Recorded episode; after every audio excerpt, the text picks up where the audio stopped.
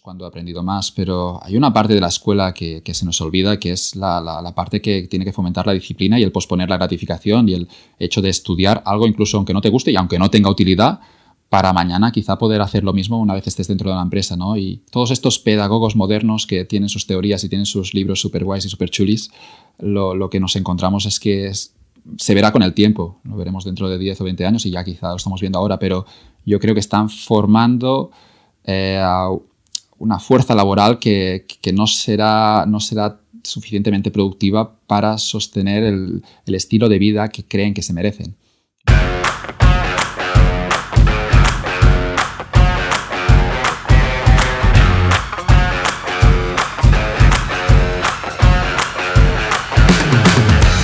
Soy Jaime Rodríguez de Santiago y esto es Kaizen, el podcast para mentes inquietas en el que te acerco a personas, a ideas y a técnicas fascinantes de las que aprender cada día.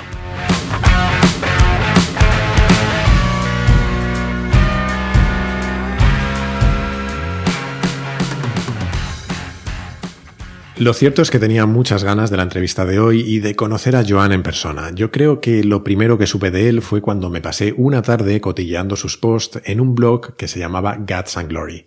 Lleva tiempo sin actualizarlo, pero en aquel blog básicamente se dedicaba a lanzar bofetadas de realidad a su propia generación, la generación Y, esa que creció con la promesa de que todo era posible. Decía cosas que en mi cabeza sonaban a ritmo de rap. No sufras porque no voy a ser tan insensato como para rapearlo, pero déjame que te lea una pequeña muestra. Todos los niños creen ser diferentes, crecen pensando que jugar en el Barça es una posibilidad, falsas promesas de un reinado temporal. Sin previo aviso, los adultos dejan un día de sonreír. Alteza, ya no es usted especial.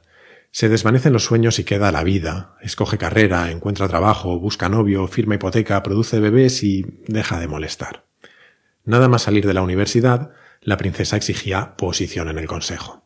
Sirviendo cafés en Londres comprendió la realidad. Su talento no era único ni especial, pero con 22 años seguía en posesión del recurso más valioso. Nuestro era el tiempo para quemar la ciudad. Un día duró la épica. Me miraste con ojos de cambiar el mundo y la mañana siguiente firmabas con Deloitte. Si la vida es un partido de fútbol, tú saliste a empatar. Blackberry, Casual Friday y formación en Madrid. Escogiste el camino fácil y desperdiciaste tu última oportunidad. Novio senior esclavo de su posición, diferenciándose vía BMW. El mismo tipo sin personalidad con 40.000 euros menos. Imbécil, no te olvides del reloj. Omega o Tag Heuer. Poco importa, nadie se fijará. La clase media, intentando ser clase alta, termina en clase baja. Compran a crédito con el único objetivo de aparentar. Dos mileuristas alquilan palacete para su boda, casarse por miedo al que dirán, cubierto a 200 euros y la tía Raimunda pimplándose el pacharán. Más inversiones improductivas, coches, vacaciones, niños, pero los gemelos no necesitan un Range Rover, tampoco un apartamento en Roses con vistas a la carretera que ni puedes pagar. Tuya es la culpa de nadie más. Best case scenario, socio infeliz de Deloitte. Uno más. Nunca hubo cojones de abandonar el rebaño y su falsa sensación de seguridad. No problema, sigue llenando celdas de Excel con tu corbata Dior, para llegar a los 70 y echarte a llorar. Bueno, pues después de masacrar su texto demostrando que no valgo para declamar, sigamos. Aparte de lo poco que le gustaba la consultoría, una de las cosas que más me llamaba la atención de Joan era que igual que lanzaba mensajes directos cargados de una certeza rotunda, seguramente producto de la edad, era capaz de abrazar sus propias contradicciones con total naturalidad, sin ir más lejos cosas como ser del Barça y fan de Mourinho. A todas estas, no te he dicho que además de mordaz tuitero y bloguero, Joan es profesor asociado de Behavioral Economics en la Pompeu Fabra, y además es el creador de Cardinal, un programa de formación en el que enseña cómo orientar tu carrera, cómo tomar mejores decisiones profesionales. Y además tengo entendido que lo hace con la misma franqueza que en sus textos. Pues de todo esto y de algunas cosas más, claro, hablamos Joan y yo durante la entrevista. Tengo la sensación de que va a ser una que no va a dejar a nadie indiferente, la verdad. El caso es que yo me lo pasé muy bien, espero que él también, y sobre todo que tú disfrutes de esta conversación con el gran Joan Tubao.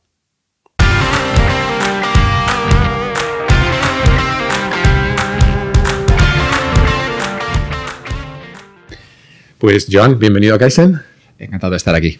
Eh, por fin lo hemos conseguido y quería darte las gracias no solo por aceptar, sino porque además sé que he sido pesadísimo para conseguir cuadrar la entrevista porque mi agenda es un caos, pero has tenido infinita paciencia, o sea que muchas gracias. Eh, puedo decir, bueno, los mismos problemas he traído yo y, al final lo hemos, lo hemos conseguido. Quería empezar con una pregunta que seguramente es un poco rara, pero que no me resisto a hacerte. Y es que de, seguirte en redes me da la sensación de que tienes una admiración poco disimulada por tres personajes a los que yo los encuentro ciertas similitudes, pero que no sé si es simple casualidad. ¿Tienen algo en común para ti Don Draper, Walter White y Mourinho? Ah, bueno, la verdad es que son, distintos personajes. Quizá hay algo en, común con ellos, que es que son personas auténticas, que el, de Walter White quizás es el, más interesante, que es, un tipo, no, no vamos a hacer spoiler de la serie de Breaking Bad, pero es un tipo que cuando ocurre algo en, su vida, el tipo decide de alguna manera ser todo lo que no se había, no, no había, no, tenía, no había conseguido ser en, su vida anterior, ¿no? Y pierde ese miedo de algún modo a, todas las cosas que, le apetecen hacer y, el, tipo se, se, se libera, ¿no?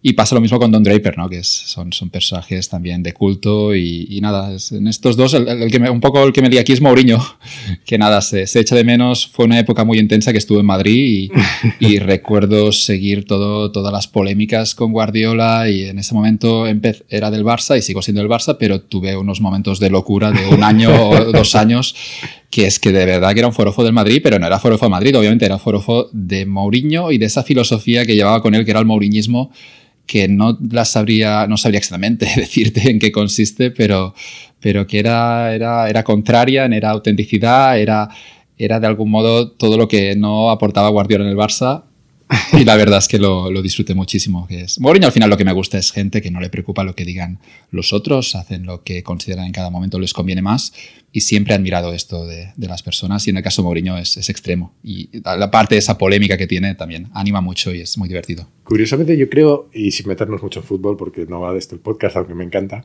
eh, yo creo que tanto Guardiola como Mourinho en el fondo tienen una parte de, de personaje los dos, ¿no? Y lo que pasa es que el de Guardiola eh, hay veces que no lo compras y el otro lo compras casi visceralmente porque te, te, ataca, ¿no? Te pone muy nervioso.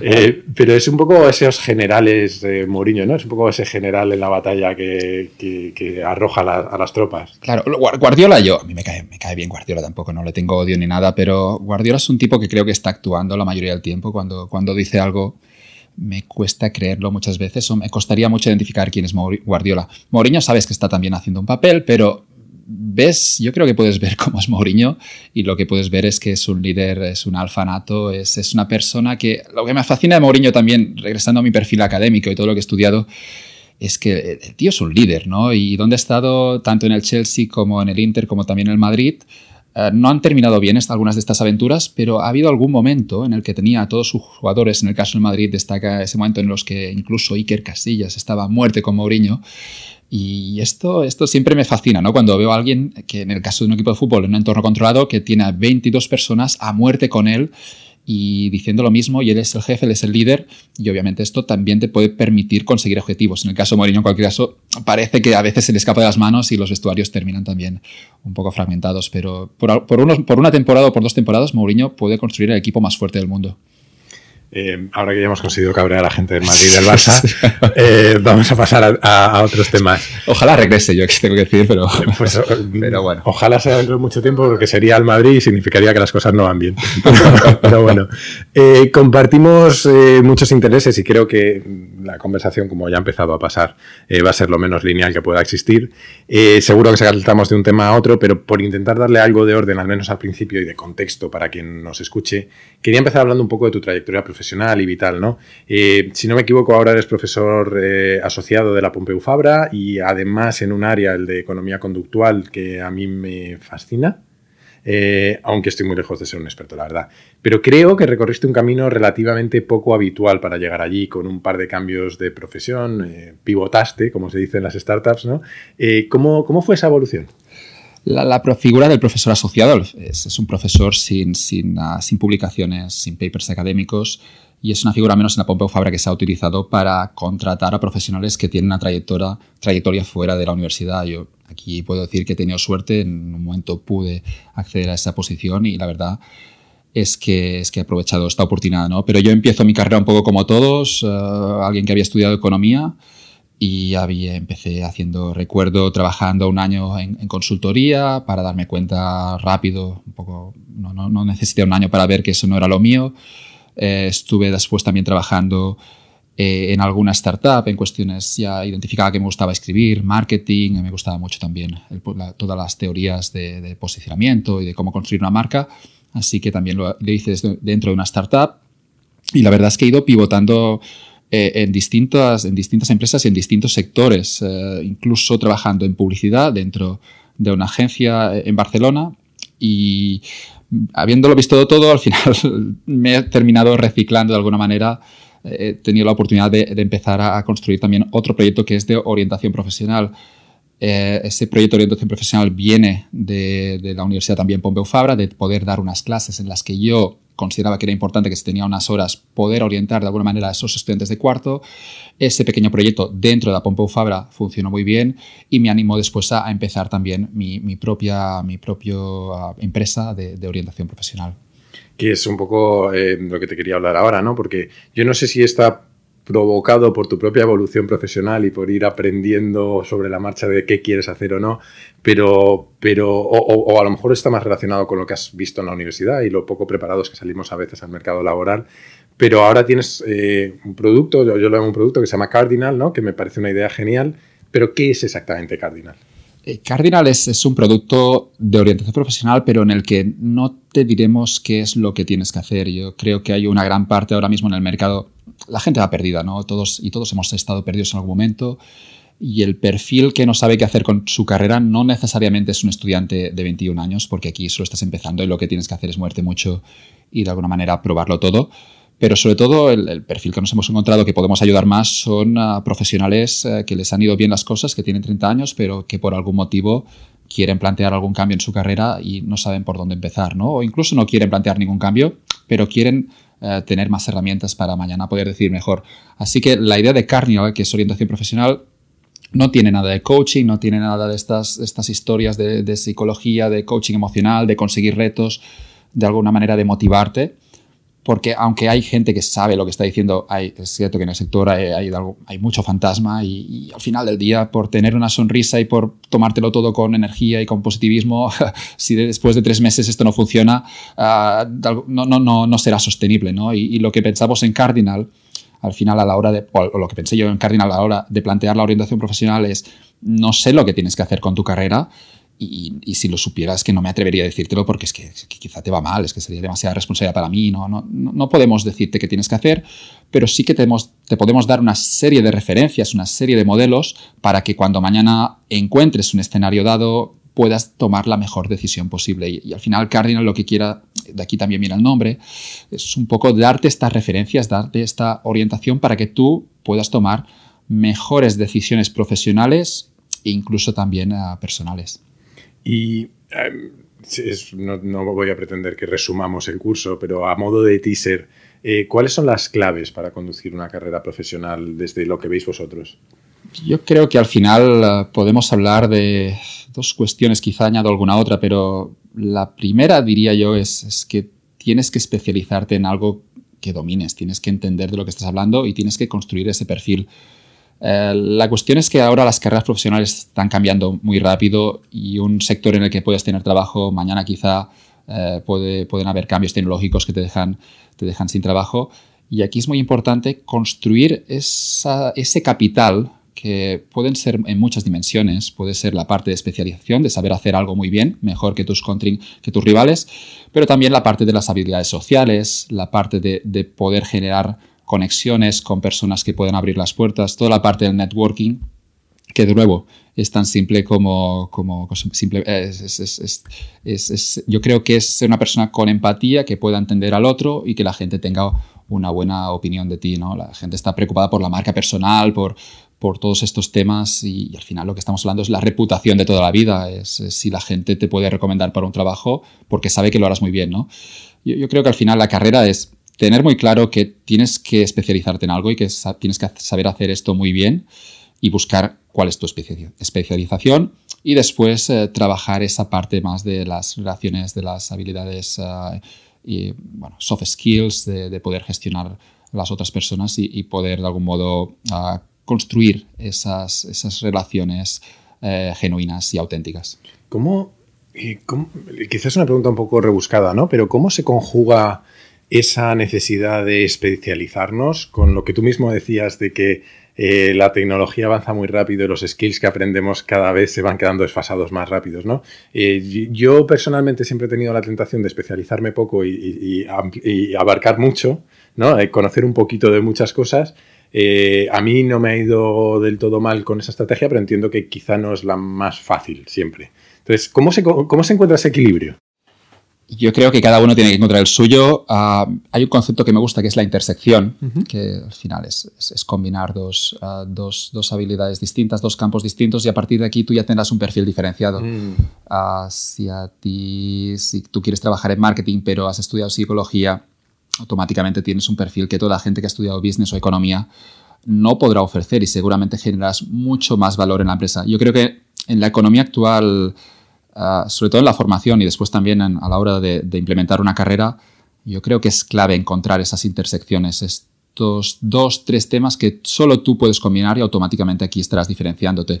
La especialización yo la veía desde, el punto de vista de un economista, de, que obviamente tienes que especializarte, ¿no? En la economía harás una o dos cosas, pero sí que es cierto, ¿no? Que en el escenario actual especializarte en exceso es, eh, puede ser, puede ser es, un problema, ¿no? Y siempre hay que, cuidar, hay, que cuidar, ¿no? Ese perfil, yo, la protección viene de, yo creo, de ser un autodidacta, de tener curiosidad por distintos temas, de estar siempre abierto a un cambio y cuando tengas una oportunidad para formarte en otro sector que también va acorde con tus ah, habilidades, ah, tienes que identificar que delante hay una oportunidad y podrás aprovecharla, ¿no? Pero yo creo que al final la única protección es tener esa curiosidad, ¿no? Y seguir siempre aprendiendo y tener claro que, bueno, que en algún momento tienes que especializarte, pero siempre dejándote la puerta abierta. Yo estoy encantado siempre de, poder leer cosas de las que no soy experto. A veces, obviamente, sin, sin, la, sin intentar sacar un beneficio monetario de ello, pero, bueno, las cosas cuando te gustan mucho quizá puedes seguir desarrollando y en algún momento quizá puedes incluso trabajar de esto, ¿no? Así que yo creo que es el perfil de autodidacta es el único que estará protegido en esta economía actual. Sí, eh, ahora que, decías esto me estaba acordando de, una reflexión que he compartido con algunas personas que he entrevistado antes en el podcast, que es que yo tenía un profesor en, la universidad, eh, ya fallecido, se llamaba Fernando Sáez Vacas, que su obsesión eran los ingenieros híbridos, eh, ingenieros que mezclaran eh, la parte de ingeniería con algo de humanidades, ¿no? Y, luego me doy cuenta que casi todos los perfiles o todos los perfiles que estoy entrevistando en el podcast tenéis algo de híbrido, ¿no? Eh, en, tu caso, por, background pasado, incluso por, por cómo te relacionas con la tecnología, con las redes sociales, creo que tienes un perfil relativamente híbrido y es un poco lo que tú decías, ¿no? Que en esa hibridación, en esa intersección de disciplinas se puede añadir un valor diferencial, ¿no? que es al final lo que, lo que nos permite protegernos. Está claro, hay una universidad muy famosa ahora en Estados Unidos que se llama St. John's, eh, si no me falla la memoria, y es, una, es un liberal, liberal college, es, de humanidades y están durante cuatro años uh, leyendo primero los grandes clásicos, empiezan por Grecia y llegan durante hasta el cuarto año, llegan a, los, a las grandes obras de la literatura del siglo XX y la formación en esa universidad, que me hubiera encantado ir allí, es, es, es, simplemente leer los clásicos, discutirlos con un profesor y todos los chavales que, que, salen con el título de St. John's, todos, todos tienen un muy buen trabajo y todos, y todos terminan, están muy demandados por las, por las empresas, porque esa universidad está formando a personas que saben pensar y que saben resolver problemas y que son críticos, ¿no? Y si tienen que aprender la parte de programación, si tienen que aprender la parte ingeniería es más complejo ya y hay muchos temas, ¿no? Pero si necesita una formación específica, se la podemos dar en tres meses, ¿no? Pero aprender a pensar, este, este skill sí que no lo tiene todo el mundo. Y aquí hay un ejemplo, ¿no? De una facultad de humanidades que mm. todo, mucha gente diría que esto no tiene futuro y que no, no, no hace falta que, que, estudies historia, humanidades, filología, pero al final del día lo que te encuentras es que en la economía actual, alguien que ha estudiado incluso filología, quizá piense de un modo distinto, quizá interesa alguna startup y quizá te puede resolver el problema que los que piensan de forma clásica por haber estudiado en una facultad de negocios no sabe resolverlo o, está implementando las soluciones que funcionan para, para, hace muchos años y ya, ya no son válidas. Y no solo eso, ¿no? Al final eh, esas disciplinas muchas veces tienen una orientación mucho menos cortoplacista, ¿no? Está estudiando, como tú decías, los clásicos, pero porque son clásicos y son eternos. Eh, como, son, como son así, no se van a desfasar tanto, ¿no? Eh, oye, cambiando ligeramente de tema, mientras preparaba esta entrevista, eh, pensaba que yo creo que te descubrí a ti con Guts and Glory, que era un blog que me parece, en el que me parece que ya no escribes o que llevas un tiempo sin escribir, pero desde el que lanzabas unas bofetadas de realidad importantes a, los que formamos parte de la generación Y. Y al final, yo si pienso en ese blog, siempre pienso en, cuánto nos han mentido, ¿no? Eh, desde tu opinión, ¿cuánto crees que nos han mentido a nuestra generación? Eh, no es tanto cuánto nos han mentido, sino cuánto nos hemos dejado engañar, diría yo. vale. Y, con Guts and Glory, al final Guts and Glory era un blog que yo lo empecé siendo universitario, después lo seguí durante unos años y era como un blog de notas para escribirme cosas, cosas que no quería que sucedieran en mi vida. Y en el caso de Guts and Glory, bueno, ahora sigue abierto, quizá algún día lo actualizo, pero no dejaba de ser estos recordatorios. Salieron algunos un poco extremos y ahora lo veo y digo, joder, qué loco estabas con 23 años y qué mal de la cabeza para escribir esto realmente. Pero como es tan extremo y, se, y realmente el se intenta defender un punto llevándolo al extremo, yo creo que funcionó, ¿no? Y, lo que tenemos es una generación, eh, ahora mucha gente indignada, y podemos estarlo por, por muchos motivos, pero mucha gente, ¿no? Que, que no tiene el trabajo que quería y hay que entender, ¿no? Que, que las carreras profesionales uh, son, hay que hacer una inversión, ¿no? Y hay algunos momentos en los que quizá no, tu trabajo no será perfecto, no tendrás el trabajo que esperabas, pero si sabes identificar esas oportunidades de crecimiento, que no siempre son placenteras, que hay ocasiones a veces que pasan por renunciar a otras cosas que te apetecen mucho o que pasan por trabajar muchísimas horas, yo creo que se puede construir una carrera profesional. Uh, bueno, hay muchas oportunidades que, simplemente no existían hace, hace 30 o 40 años, ¿no? Pero sí que tenemos esa generación millennial o incluso los, los que vienen por debajo que la crítica principal, e insisto, esto requiere mucho más análisis, pero la crítica principal es que no tienen paciencia, que no deja de ser quizá uno de los skills más importantes a la hora de construir una carrera, saber, saber invertir durante meses, incluso años, en el desarrollo de, una habilidad. Y la crítica que hacen a los millennials es que no tienen paciencia, ¿no? que siempre lo han tenido todo al momento, que los padres, insisto, estoy generalizando, pero que algunos padres e incluso la sociedad les han consentido demasiado. El ejemplo aquí con la sociedad sería esto de la generación mejor preparada, es decir, cuando salen de la facultad y los niños no tienen el trabajo que esperaban, lo que hacemos socialmente es construir la mentira de que están muy formados y que hablan muchos idiomas y que el mercado debería ofrecerles el trabajo que ellos esperan, eh, automáticamente el problema es de mercado, no es de, los individuos. Pero creo que no, no deberíamos engañarnos y que entender que todos tenemos parte de responsabilidad y que todos al final del día somos, somos responsables de nuestras decisiones, ¿no? Y hay escenarios de que nos, los que incluso nos quejamos de falta de oportunidades, pero lo que tenemos es gente que ha tenido oportunidad y que ha escogido mal. Y después se encuentra obviamente que el resultado no es, el, no es, no es satisfactorio, pero no lo sé esta generación.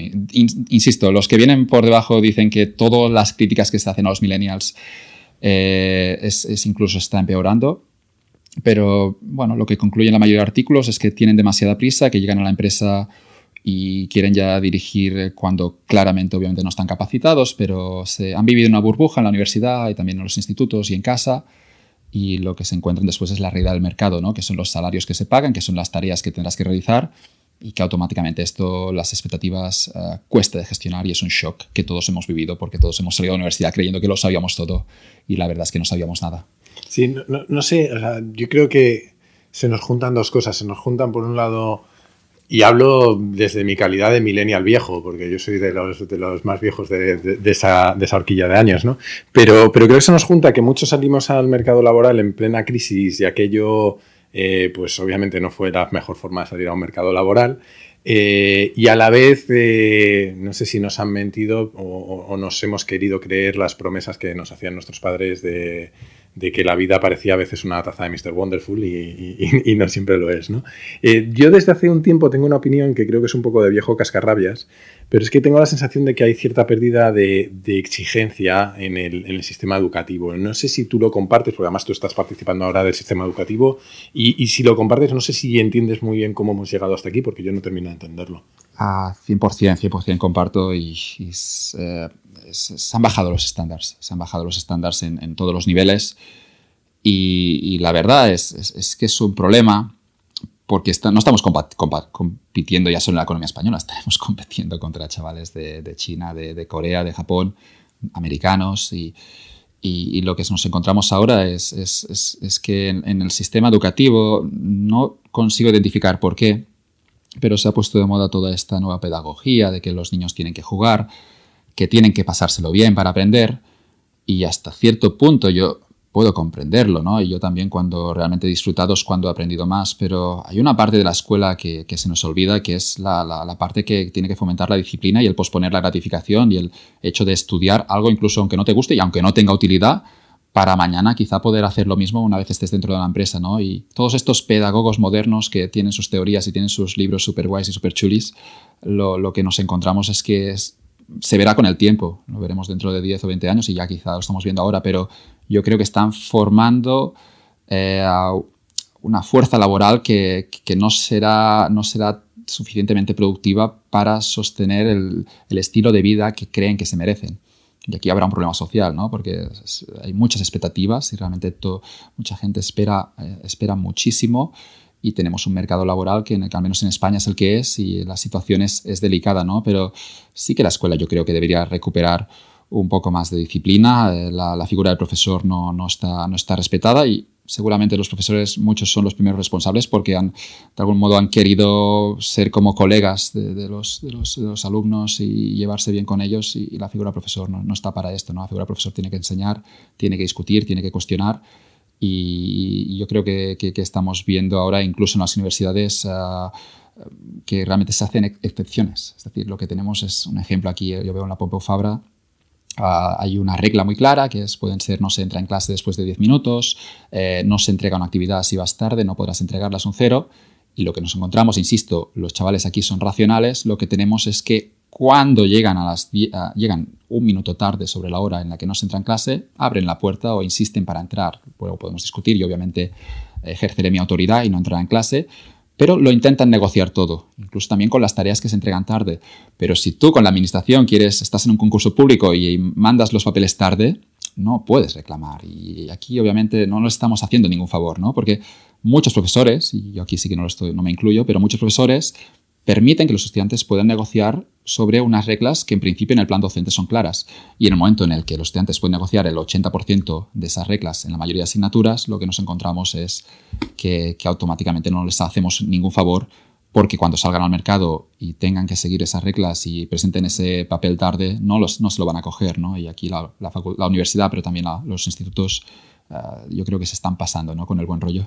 Sí, al final, eh, en cierta medida, no estamos educando en resiliencia, ¿no? Estamos educando en, poder eh, eh, encontrar un camino para hacer las cosas como tú quieres, ¿no? Y si yo pienso en, Cardinal, creo que el, dolor que estáis intentando resolver a vuestros estudiantes es, la frustración de una realidad laboral que no cuadra con las expectativas que, que se han generado, ¿no? Y por lo que te he leído, me da la sensación de que lo abordas de dos maneras. Por un lado, incrementando sus oportunidades laborales, enseñándoles a aportar más valor y a diferenciarse, y por otro mostrándoles algunas de las fuentes de esa frustración y cómo combatirlas desde un punto de vista muy racional. Eh, quiero decir, al final creo que todo va de cómo ser felices y cómo se vincula nuestra felicidad con todas las fuerzas sociales eh, que nos rodean, ¿no? Y sin ir más lejos, escribiste un post que me gustó mucho sobre la relación entre la felicidad y el dinero. Eh, ¿cómo, ¿Cómo lo ves tú? ¿Cuánto de nuestra felicidad nos la da el dinero o qué nos dice la investigación? Es, complicado, hay distintos psicólogos que lo han mirado y han publicado artículos que además son muy divertidos de leer, pero famosos podríamos recomendar los artículos de Kahneman y los artículos de Dan Gilbert. Kahneman dice algo aquí también que tiene mucho sentido, que es que mm, la felicidad, para empezar, es difícil de describir, ¿no? Y él lo que hace es dividirlo en dos niveles. Lo que tenemos es, la, felicidad, ah, que sería a corto plazo, todo aquello que estás viviendo y si estás, contento con lo, que está, con lo que estás viviendo ahora mismo. Pero después tenemos, él dice, satisfacción. Y satisfacción es algo que será más a largo plazo. Es decir, cuando alguien con 50, con 80 años mira para atrás o incluso con 20 miramos para atrás y estoy satisfecho de algo que he hecho o satisfecho de, de cierta decisión que he tomado. Y después, claro, a la hora, yo como economista intentaría, aquí tengo un problema de una función que quiero maximizar, quiero optimizar la, la, felicidad, ¿no? Pero para empezar ya es complejo, porque ya no sé si tengo que optimizar la felicidad a corto plazo, lo que estoy viviendo y los momentos felices ahora mismo, que muchas veces obviamente es estar con personas y poder aprender con personas y poder compartir cosas con personas, pero después está la satisfacción, que es más profesional, es todo lo que quizá hayas podido construir a nivel profesional, pero también personal. Y esto, obviamente, las decisiones que pueden maximizar la felicidad no son diferentes a las que pueden maximizar la, satisfacción. Sobre el dinero, lo que explican las personas que lo han estudiado es, que para empezar el dinero obviamente sí que compra la felicidad, es, evidente, nadie, si alguien dice que no es que ha perdido un poco la cabeza, pero hay una función uh, marginal, una utilidad marginal decreciente. Compra la, felicidad en las primeras unidades, sí, es, claro, es indiscutible. Si yo estoy ganando 1.000 euros, si puedo ganar uh, 4.000, mi vida mejorará muchísimo. Pero si yo paso a ganar, si yo ya estoy ganando 4.000, y puedo ganar 4 millones, que es un incremento en cantidad más grande que el anterior, eh, lo que nos encontramos es que la gente no es más feliz. ¿no? Y aquí lo que han encontrado la mayoría de académicos que han estudiado esta cuestión es que el dinero compra felicidad, pero hasta cierto punto. Y aquí sí que es importante entender que cuando llegamos a cierto punto, ganar más dinero no cambiará tu vida. El dinero después puede diferenciarte socialmente. Somos animales sociales y nos preocupa nuestra reputación dentro de, dentro de, nuestros conocidos, pero también la reputación que tenemos entre personas extrañas. ¿no? Es un poco cuesta entender a veces, pero pasa. Y, obviamente también me pasa a mí. Nos preocupa que lo que piensen los extraños de nosotros.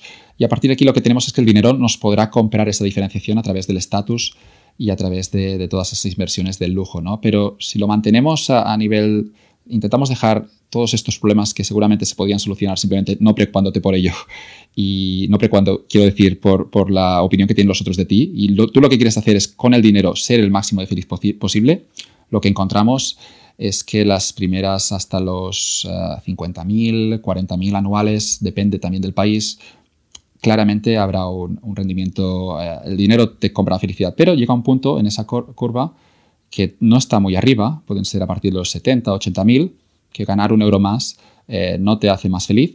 Y lo que es peor, tendrá un coste de oportunidad. Significa que quizás tenía un hijo y que te tendrás que trabajar ahora no 40 horas, sino 60 o 70. Y por tanto te vas a perder eh, muchas horas eh, de, un hijo pequeño que, bueno, que no van a regresar. ¿no? Y aquí ya sí que no tiene ningún sentido porque estás invirtiendo más horas para ganar más dinero, un dinero que no te compra más felicidad y el coste del trade-off es, exageradamente alto, ¿no? Te estás perdiendo momentos con, en este caso, con tus hijos, ¿no? Y bueno, hay, no, hay muchas teorías y, yo creo que, que, con el dinero es, importante también eh, identificar cuáles son esas, esas inversiones que realmente me aportan felicidad y cuáles son prescindibles. Y aquí es importante también analizar nuestra condición de animales sociales y qué parte de nuestras inversiones Ah, las realizamos simplemente porque nos preocupa la opinión que tienen los, otros, los demás de, nosotros. Hasta cierto punto, eh, básicamente, si yo te entiendo bien, lo que viene a significar esto es que a partir de determinado momento nuestra inversión en tiempo pasa a tener un rendimiento incluso negativo, ¿no? Porque estás cambiando tiempo por un dinero que, por otro lado, tu coste en eh, vida eh, te sale negativo, ¿no? yo ya no entro aquí en las preferencias de cada uno, ¿no? Y, habrá personas que, trabajar muchísimas horas y no tener un proyecto familiar no, significa que todos los agentes económicos tengan que, empezar una familia, ¿no? Y, aquí habrá distintas preferencias. Habrá el perfil del, workaholic, alguien que, disfruta trabajando y, ya regresamos a Kahneman, encontrará mucha satisfacción si logra construir, en este caso, una empresa o logra dirigir una empresa de forma exitosa. Pero yo creo, viendo la sociedad actual, que, quizá el mayor error es este, ¿no? ¿no? identificar esos escenarios en el que ganar. Al final, el ejemplo es el clásico de que quizá te ofrecen una promoción. Es importante plantearte si realmente esta promoción eh, te interesa. Normalmente se dice que sí, por inercia, por muchas cuestiones, ¿no? Pero claro que quiero esta promoción, voy a aprender más. Pero hay un punto, y seguramente esto no es cuando somos jóvenes, porque cada promoción es buena cuando somos jóvenes, pero sobre todo a partir de los 40, 50 años, que seguramente mucha gente está cogiendo más responsabilidad y más horas de las que realmente le apetecerían y, el, y no está valorando seguramente el, el, coste, el coste en, este, en, esta cuestión, el coste de oportunidad en tiempo en, que, está, que, está, que, está costando, está costando esta promoción. ¿no? Eh, lo mismo lo que te voy a decir es, es, una locura y además seguro que te puedes corregirme, pero en esa relación entre la felicidad y el dinero hay a mí algo que me obsesiona que es la opcionalidad, ¿no? Si no me equivoco, y aquí me puedes corregir, corregir si quieres, desde el punto de vista económico, la opcionalidad es algo así como las opciones que te genera una inversión.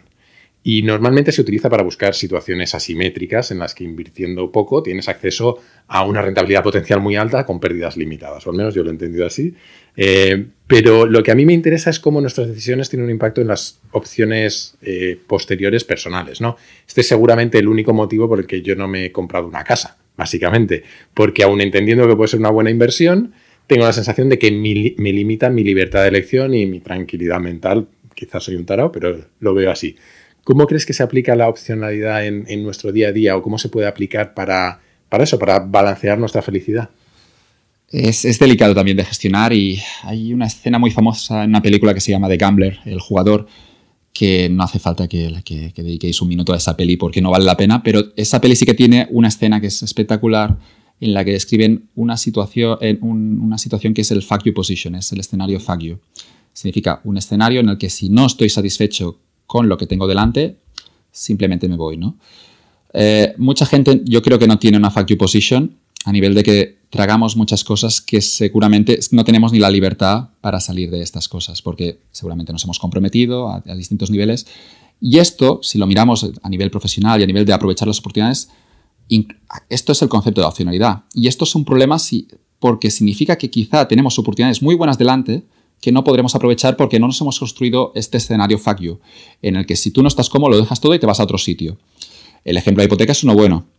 Profesionalmente las carreras hoy eh, cambian mucho y nadie sabe lo que ocurrirá, ¿no? Pero si tú te comprometes a pagar unas, una hipoteca, en algunos casos, insisto, pero siempre voy con el caso extremo, ¿no? Pero para, entenderlo, pero si nos, incluso nos hipotecamos por encima de nuestras necesidades, con una, con una casa más grande de lo que necesitaríamos, lo que nos encontramos, y esto es curioso también con el dinero, cada vez que vamos recibiendo más dinero, que recibimos promociones, en lugar de ahorrarlo, lo que hacemos es subir el gasto. Esto no nos da opcionalidad, esto nos hace esclavos de nuestro trabajo y terminas en un escenario en el que cada día ganas un poquito más, pero tampoco llegas a final de mes.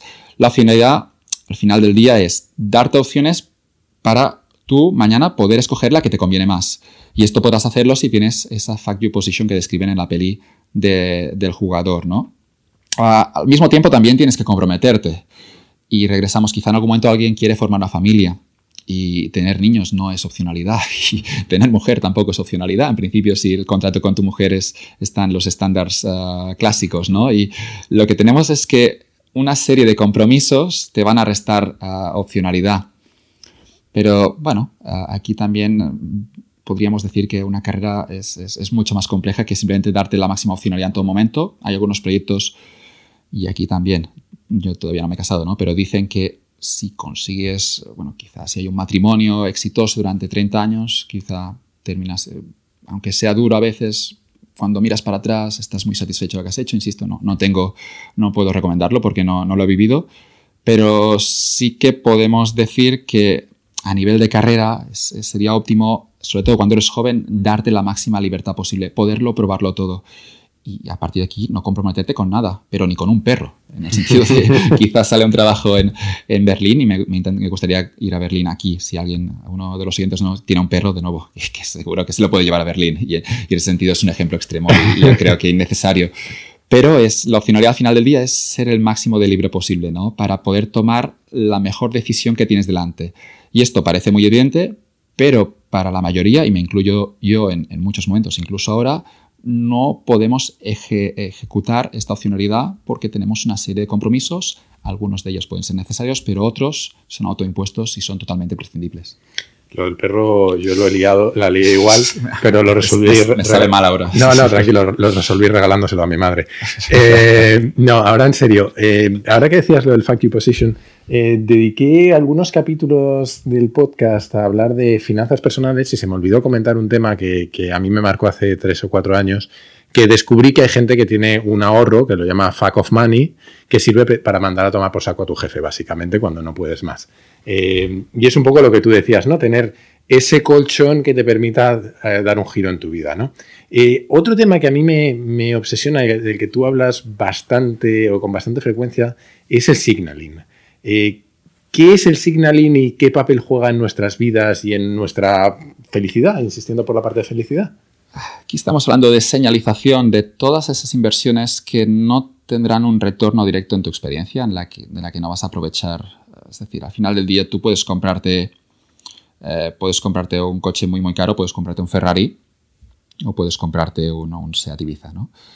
Eh, la utilidad de los, de los dos coches en principio es, la misma. tanto el Ferrari como el Seat Ibiza te van a llevar de un sitio a otro y a partir de aquí es, esto, esto es todo por lo que quieres un coche, no hay mucho más.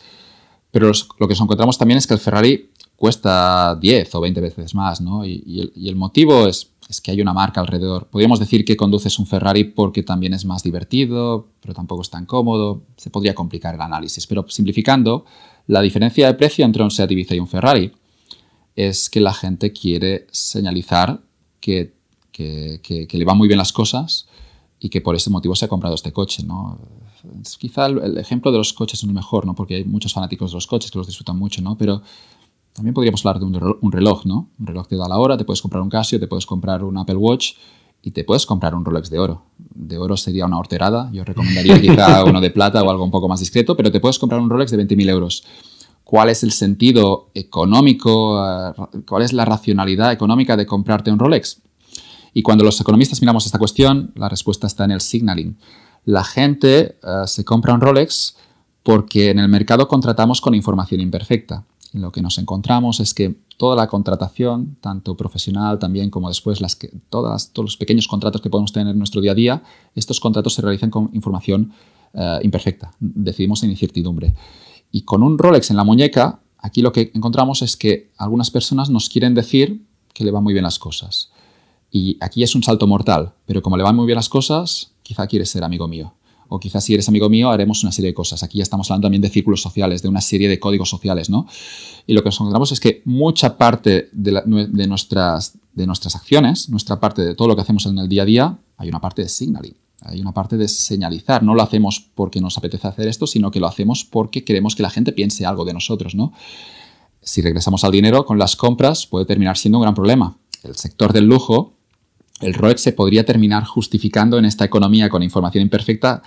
Lo que quizás estoy señalizando con el Rolex es que me han ido muy bien las cosas y que quizás si quieres hacer negocios conmigo, en el futuro tienes más probabilidades de que, este negocio vaya bien. Pero en cualquier caso, el Rolex no se utiliza de esta manera. Se utiliza en la mayoría de las ocasiones para posturear, para dejar claro que a, ti, que, tú eres éxito, eh, que te han ido bien las cosas, ¿no? Y cuando cuando estás pensando, yo como economista, de invertir 30.000 eh, o 20.000 euros, aunque los tengas, en una pieza de joyería, la verdad es que me cuesta, me cuesta, me cuesta eh, entender por qué la gente lo hace, ¿no? Pero, pero está claro, al final el resumen es que somos animales sociales, nos preocupa la opinión de los demás, tanto de nuestros amigos como incluso de los desconocidos, y a partir de aquí estos instintos nos llevarán a, de algún modo, a gastar una parte de nuestro salario en posicionarnos ah, socialmente.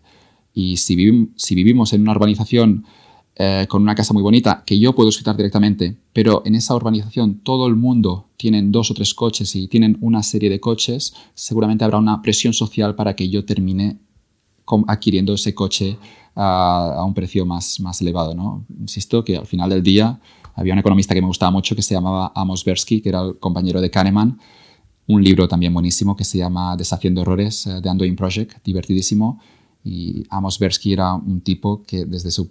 Era, era psicólogo, pero también economista y como psicólogo siempre entendía que lo importante eran sus preferencias y que la opinión de los demás era completamente irrelevante en la mayoría de sus decisiones. Insisto que a veces tener la opinión de los demás en consideraciones puede ser importante en algunos casos, pero el problema suele venir de lo opuesto, ¿no? La gente se preocupa demasiado por lo que pueden decir los otros e incluso termina realizando unas inversiones que pueden representar el 20% o el 50% de su presupuesto simplemente para señalizar que le van bien las cosas y no, creo que no tiene mucho sentido. Pero al final, ¿hasta qué punto, y estoy pensando en Anto, ¿no? Pero ¿hasta qué punto eh, podemos evitar mucho de eso? Porque en el fondo, como tú bien has dicho, somos animales sociales, ¿no? Y entiendo que buena parte de eso, eh, parte de la señalización será para conseguir o intentar conseguir aceptación en un grupo y, otra parte de la señalización quizás sea intentar un atajo para ser eh, alfa en, un grupo, ¿no? Para, ser eh, dominante en un grupo. Eh, no sé hasta qué punto, entiendo que lo podemos combatir si, tomamos un mayor control sobre nuestras emociones ¿no? y sobre una mayor racionalización de, cómo tomamos decisiones, ¿no? pero creo que debe haber algo y no sé si, esto lo habéis explorado, pero debe haber algo, eh, no sé si llamarlo, sí, casi intuitivo o innato en, ese proceso de señalización, ¿no? Ah, sí, sí, claro, es, es completamente es, instintivo. lo, que tenemos aquí podríamos hablar del consumismo, de, distintos problemas eh, sociales que, insisto, eh, no necesitamos consumir tanto, no necesitamos seguramente consumir ciertas marcas de lujo, aunque aquí que cada uno haga lo que quiera, pero desde, desde esta teoría y desde la señalización eh, queremos proyectar en exceso, ¿no? Y tenemos el resultado en las redes sociales. Hoy veía un vídeo de, no sé cómo se llama esa chica famosa, Dulcinea o... no, esta, esta, es la de Quijote, pero la de Dulceida que estaba en una fiesta y ha, invitado a sus amigos en Ibiza y en esa fiesta todo el mundo estaba grabando un stories con el móvil y el, vídeo era un poco, era, era, como si de fuera del futuro, una cosa un poco loca y, y también preocupante, ¿no? Así que estamos todos preocupados por proyectar que nos van muy bien las cosas y quizá obviamente esto ya suena a, a, motivación barata, pero estamos muy preocupados en, en, proyectar que nos va bien y nos olvidamos seguramente de, disfrutar cada momento y de que las cosas nos vayan, que nos vayan realmente bien, ¿no? Y al final lo, lo, puedes ver, ¿no? Si entras en Instagram de muchas personas, ¿no? Es, es esa obsesión. Eh, no lo sé, no, sé si se puede, se puede combatir siendo consciente Em, y aquí ya no estoy dando ninguna receta nueva, es lo que se ha dicho desde hace 2000 años, ser consciente de tus preferencias, identificar qué es realmente importante y aunque tengas el instinto que te dirá consume o señaliza o diferenciate, eh, lo, que, lo que si realmente puedes identificar tu parte emocional, automáticamente podrás decidir mejor. Esto también hay distintas fases. Cuando estás en el instituto, eh, los grupos son pequeños y dentro de tu clase en el instituto habrá dos o tres grupos la presión social es muy alta y en el instituto ser contrarian aquí será difícil, será complejo y no lo recomiendo, creo yo. Todos hemos pasado por un instituto y es, bueno, tienes que incorporarte en este grupo. Cuando llegas a la universidad es una etapa muy bonita porque de algún modo, aunque sigues limitado por el grupo, en la universidad estudiarás en una clase de 80, 90 estudiantes, de algún modo puedes ser un poco más quien tú eres. Y si te apetece hacer algo, lo haces y si no te apetece, no lo haces, ¿no? pero sigue costando, porque la universidad sigue habiendo unos grupos son grupos cerrados eh, que durante cuatro años compartirás con esas personas muchas historias. Pero sobre todo cuando sales de la universidad y también con 30 años, que es la edad que tengo ahora, eh, lo que veo es que no hay muchas restricciones sociales para hacer siempre para hacer lo que quieras en la mayor parte del tiempo, más allá de los compromisos que tú quieras adquirir. Y de algún modo no tienes ninguna necesidad de proyectar nada, pero a todos nos ocurre, y me incluyo yo el primero, queremos compartir nuestras historias, queremos compartir las cosas que nos han ido bien y queremos, al final del día lo que estamos intentando hacer, es posicionarnos en esta escalera, en esta escala eh, social imaginaria que, que, bueno, que desde que si lo piensas fríamente no, no debería condicionar tus decisiones.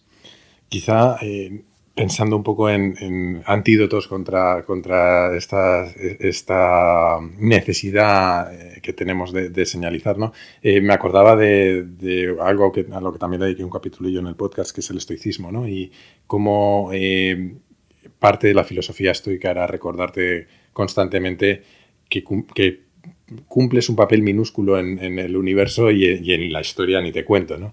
Eh, cambiando un poco de tema y ya acercándonos hacia el final de la, entrevista, eh, hay otro tema que me gustaría tratar más adelante en el podcast, que es eh, algo que tú has mencionado varias veces, ¿no? que es el contrarianismo, si, existe esa palabra en español, que no sé si existe, estas opiniones, explorar ideas que son contrarias a lo que todo el mundo cree o, o que van en contra de lo políticamente correcto muchas veces y leyéndote yo a menudo tengo la sensación de que encajas muy bien en esa filosofía. Quizá el ejemplo más obvio es precisamente lo de ser del Barça y ser eh, defensor de Mourinho, pero también por cosas que te he leído en temas eh, más complicados o más delicados, incluso como la situación de Cataluña, eh, creo que encajas bien en esa definición. ¿no?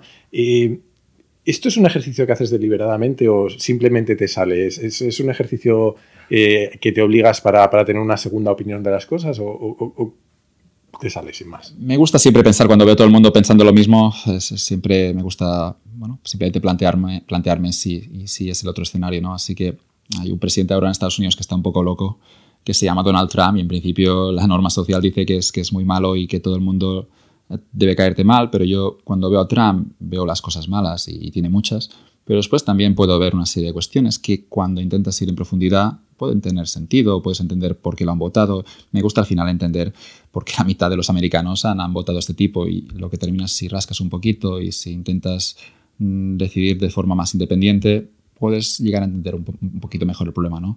El hecho de ser contrarian o no ser contrarian, uh, yo, creo que es, puede ser incluso uh, puede ser genético. Es decir, hay gente que se encuentra eh, muy cómoda sin, seguir la, opinión de los demás y ir contracorriente y esto es, clave al final para que funcionen algunas inversiones o para que funcione alguna decisión empresarial muy distinta a lo que hay ahora mismo en el mercado. Así que podríamos decir que ser contrarian podría ser incluso un skill eh, que te puede dar mucho valor si lo que quieres es generar valor, generar dinero en, el mercado. Y, bueno, eh, costará siempre, siempre es difícil, ¿no? Y tenemos los ejemplos de las burbujas económicas. Ah, cuando había en España en el año 2005 un escenario de burbuja económica, los economistas hablamos del ciclo económico, la economía se mueve en ciclos y exagerando mucho lo que tenemos es que hay momentos de euforia y momentos de depresión. En los momentos de euforia todo el mundo está demasiado excitado y se nos va un poco la cabeza y los momentos de depresión seguramente las cosas van mal pero no van tan mal. Así que comprar un piso en Barcelona año 2010 era una muy buena oportunidad. Nadie supo verlo porque estaba el país deprimido y estábamos de algún modo demasiado pesimistas. En cualquier caso, cuando tenemos un escenario de burbuja, Ah, incluso la gente que se llama contrarian, uh, lo, que tenemos es, es que no eh, cuesta, mucho ser contrarian. Es decir, una cosa es decirlo y ponerlo en el perfil de Twitter y muchos de lo que los que tienen eso de contrarian y, también el políticamente incorrecto clásico, que muchos lo traducen ya como soy de derechas, pero más allá del, del, políticamente correcto y el contrarian, una cosa es decirlo, pero otra es ser contrarian. Y esto significa que en el año 2005, cuando todo el mundo está comprando un piso y todo el mundo en principio, porque nunca sabes, ahora es muy fácil verlo, es el famoso sesgo de retrospectiva. Mm. Para atrás lo vemos claro. Pero en el año 2005 la sensación es que el dinero está barato, la gente está comprando pisos y todo el mundo se está forrando. Y, alquilar es tirar el dinero, esto está claro.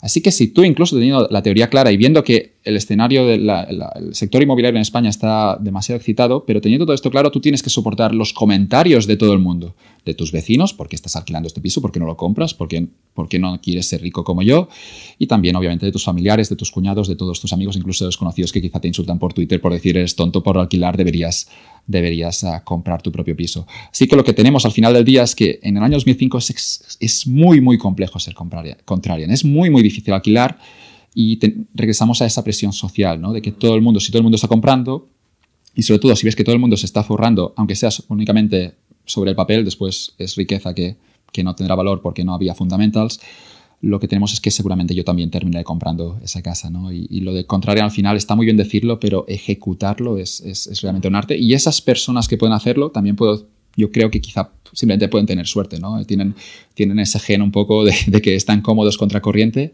Eh, y hay mucha gente que, con este perfil y yo creo que realmente en la economía actual es una suerte, ¿no? Porque no preocuparte por lo que estén haciendo los demás e incluso estar cómodo cuando todos los demás van en una dirección y tú poder hacer lo contrario, y poder de algún modo construir esa habilidad, puede ser en parte, no sé si no lo tengo estudiado, ¿no? pero digo que mucha gente que puede ser un poco innato, pero también se mm. puede trabajar.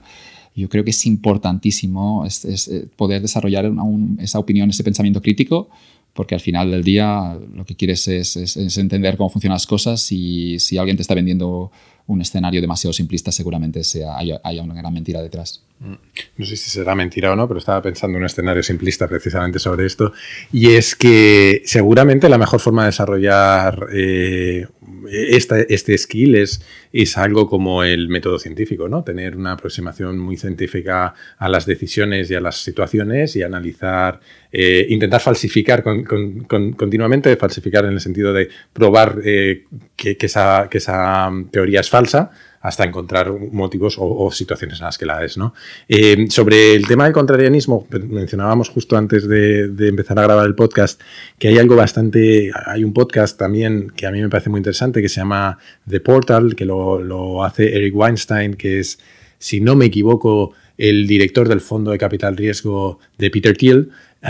y el podcast entero va sobre eh, contrarianismo porque se dedica a explorar ideas bastante eh, surrealistas a veces y en concreto entrevistó a un tío cuyo nombre no recuerdo pero que es el creador de la teoría sobre el preference falsification que explica por qué mucho de lo que tú decías, ¿no? Porque cuando nos preguntan nuestra opinión, eh, expresamos una opinión políticamente correcta, aunque luego si tenemos que votar, por ejemplo, acabamos votando por lo que realmente opinamos y acaba saliendo Trump cuando nadie se lo espera.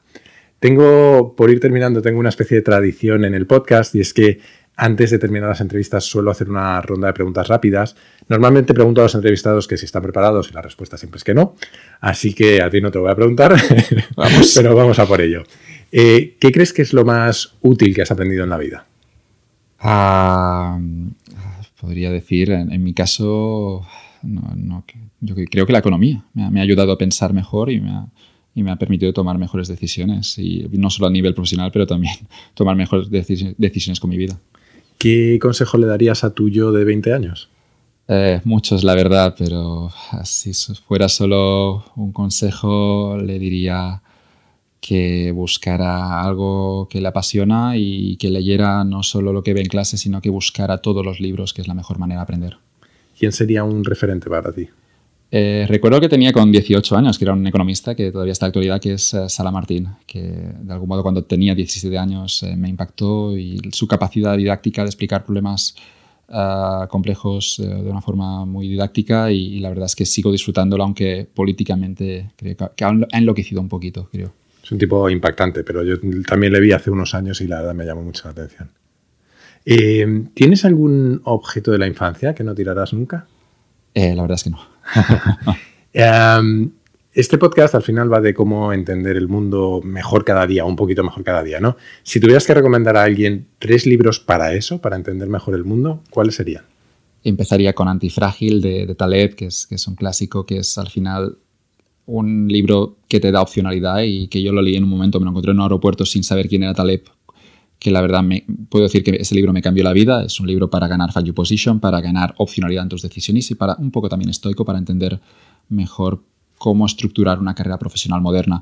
También recomendaría, supongo que el clásico de Kahneman, de Thinking Fast and Slow, para poder tomar mejores decisiones, ¿no? para entender que hay un sistema uno, que es el instintivo emocional, que tiene toda tiene mucho sentido que exista, tiene mucho sentido que el sistema 1 tome parte de las decisiones y que queremos ser emocionales porque esto a lo largo de la historia nos ha permitido ah, sobrevivir y nos ha permitido de algún modo llegar hasta aquí.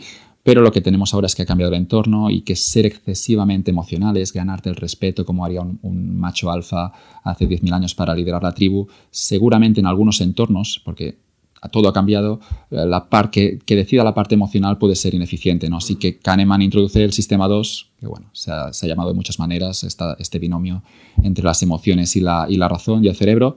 Y en el libro explica muchos ejemplos y muchas, y muchas teorías uh, sobre cómo cómo, cómo, tomar esas decisiones. ¿no? Hablaba hace unos días de que era importante to cool off, de, eh, que se resfría un poquito la decisión emocional y después al cabo de 10 segundos o de 10 minutos o de 10 días poder decir mejor. ¿no? Así que tener una parte de tus decisiones emocionales porque ayudan, a veces te puede ayudar a, a posicionarte mejor para ganarte el respeto, pero al mismo tiempo entender que te puede traer problemas ¿no? y saber cuándo, de algún modo, ignorar esas emociones.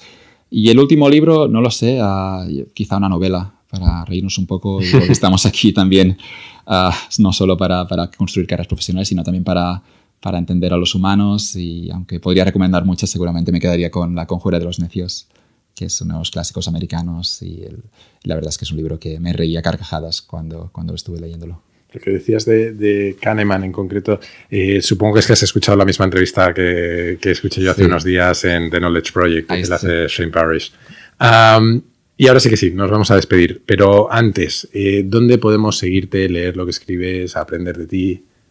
tenemos la, la, web de joincardinal.com abierta con herramientas ah, para, para tomar mejores decisiones profesionales y yo personalmente estoy muy activo en Twitter, lo encuentro una herramienta de marca personal, lo que decíamos antes de la reputación eh, impresionante. Estoy agradecidísimo a Twitter por la gente que he podido conocer, por las ideas que he podido ya no compartir, pero yo aprender de, de toda la gente todo lo que leo y estoy activo siempre en Twitter si buscan mi nombre juntos sin Joan Tubau. Eh, la verdad es que, la verdad, disfruto muchísimo tuiteando y, leyendo a todo el mundo que tuitea. Y después los blogs, eh, tanto el de Cardinal, que está dentro de la web, como el, ya mencionado Guts and Glory, la verdad es que siguen abiertos y cuando tenga tiempo seguro que voy a, voy a intentar escribir algo. Genial. Pues Joan, hasta aquí la entrevista. Muchísimas gracias por tu tiempo y por tus facilidades. Ha sido un placer y yo he aprendido muchísimo. Espero que te lo hayas pasado bien. A ti, Jaime, un placer. Gracias.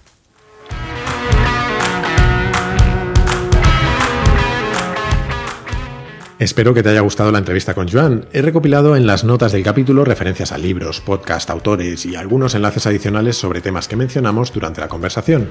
Y claro, te he dejado también su Twitter, sus blogs y todo tipo de enlaces para que puedas seguirle y disfrutar con lo que comparte. Solo me queda recordarte que tienes todos los capítulos de Kaizen en mi web, jaimerodríguezsantiago.com, y que puedes enviarme tus comentarios o sugerencias a través de esa misma web o en mi Twitter, arroba jaime-rdes. Y si quieres ayudarme a que Kaizen llegue a mucha más gente, por favor, suscríbete, puntúalo con 5 estrellas y sobre todo, recomiéndalo en la plataforma de podcast que utilices o mejor aún, a tus amigos. Como siempre, muchísimas gracias por estar ahí y hasta la próxima.